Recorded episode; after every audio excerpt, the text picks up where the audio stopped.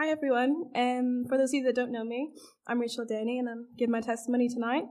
Um, I won't keep you too long because I'm only 23, so surely I don't have too many years to talk about. But I was born in 1998 into a Christian family, and I was the youngest of three. I've got an older brother and sister, Matthew and Rebecca, and I live on a farm just outside Markethill. My dad, he's a farmer, and my mum, she's a gospel singer. So I've always been sent to Sunday school and church from a young age, and I've always known from a young age that I need to be saved and ask Jesus into my heart to get to heaven. And whenever I was about seven or eight years old, um, one night just in my bedroom, I did just that and I asked the Lord into my heart. And to be honest with you, I don't really remember it that well. And you're probably sitting here tonight wondering why she's giving her testimony. She doesn't even remember it. But the thing that I do remember the most is the feeling that I got whenever I got saved. And the only way to describe it is I felt like I was clean on the inside. And there was like the joy was in my heart and all the worries and everything, even though I was only seven, it was all gone. And I could just, it was like I was physically washed in the blood of the Lamb and I could feel it. So during my childhood, our family faced a lot of difficulties due to health problems. But I feel tonight that the Lord wants me to talk about how He's changed my life in the past year. You know, growing up in a Christian family, I never really faced many problems with my faith because I was always with Christian influences. However, the devil comes when you're alone, like he did with Eve in the Garden of Eden, and I was no different. Whenever I was 19, I moved to England to a wee place called Egham, which is just outside London, and I studied uh, law with criminology in the Royal Holloway University of London, and I loved it whenever I was there. And whenever I first started, I knew absolutely no one there. I knew no one in London, let alone in the university or even doing my course.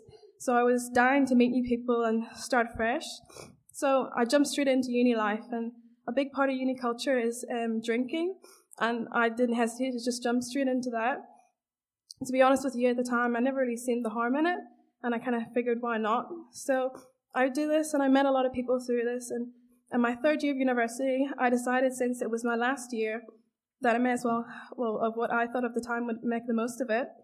So I was studying law and I was pretty, pretty much a nerd, let's say. and um, I would study every day in the library, but every night I would also go out with my friends and go partying or do whatever I could because it was my last year and the last year to do it. So through this, I met a lot of people from a lot of different friend groups, and I have a very big social life. And during the third year of my university, it all caught up to me. And eventually, um, I got depression. It says in the Bible in Philippians, I can do all things through Christ which strengthened me. And I know that to be true because until five seconds ago, I've never told anyone that. Sorry. You know, I always thought depression would be like what it's like on TV, that someone just lies in bed all day and they feel really sad, but that's not what it was like for me.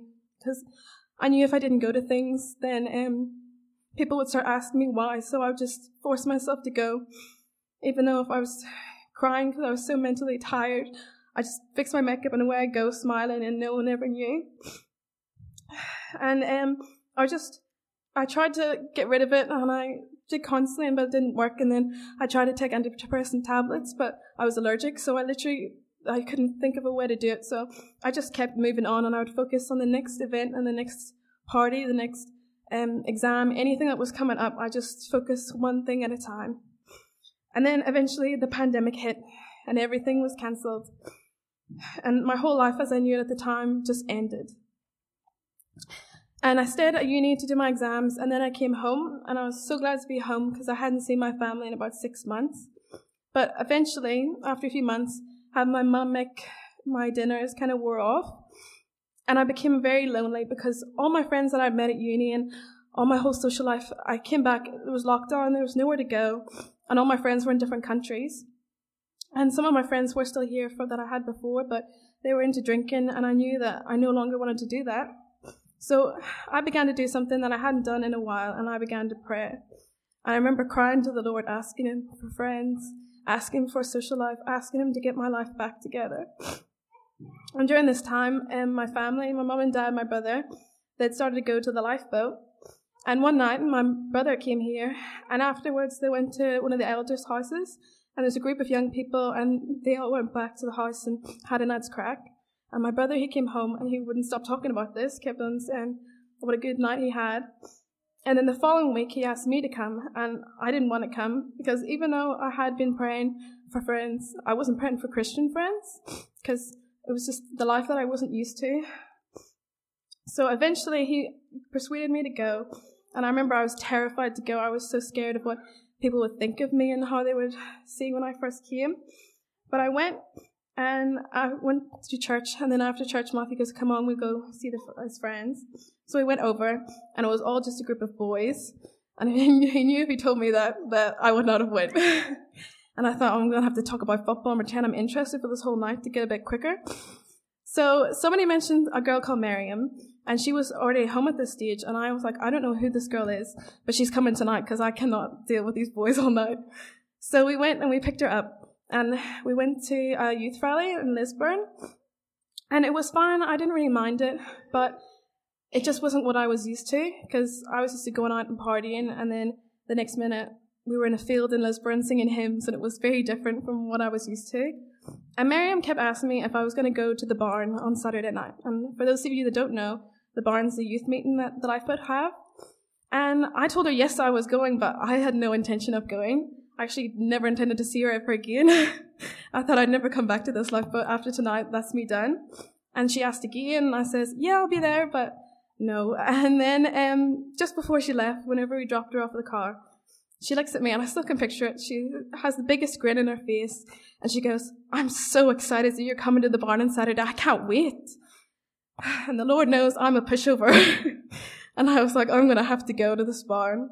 So it's a barbecue. So I was like, I'll go to the barbecue, I'll sit through the meeting, and I'll just go home, and that'll be it. I'll never come back to the lifeboat. And um, we were just outside the front doors having a barbecue. And a woman in the congregation, Lynn, she came over and she was talking to us and introducing herself to me. And she says to me, Rachel, I'm so glad you're here because I've been praying for a friend for Miriam at this church. And the minute she said that, it really hit me because I had also been praying for a friend. And to be honest, I wasn't praying for Miriam. but as soon as she said that, I knew that Miriam was the friend that God had given me. And I was meant to be here at the lifeboat. And I'm not here tonight telling you you have to be the lifeboat, but I am here tonight to tell you that you need the Lord. And I just, uh, then I started reading my Bible and actually listening to the services and everything.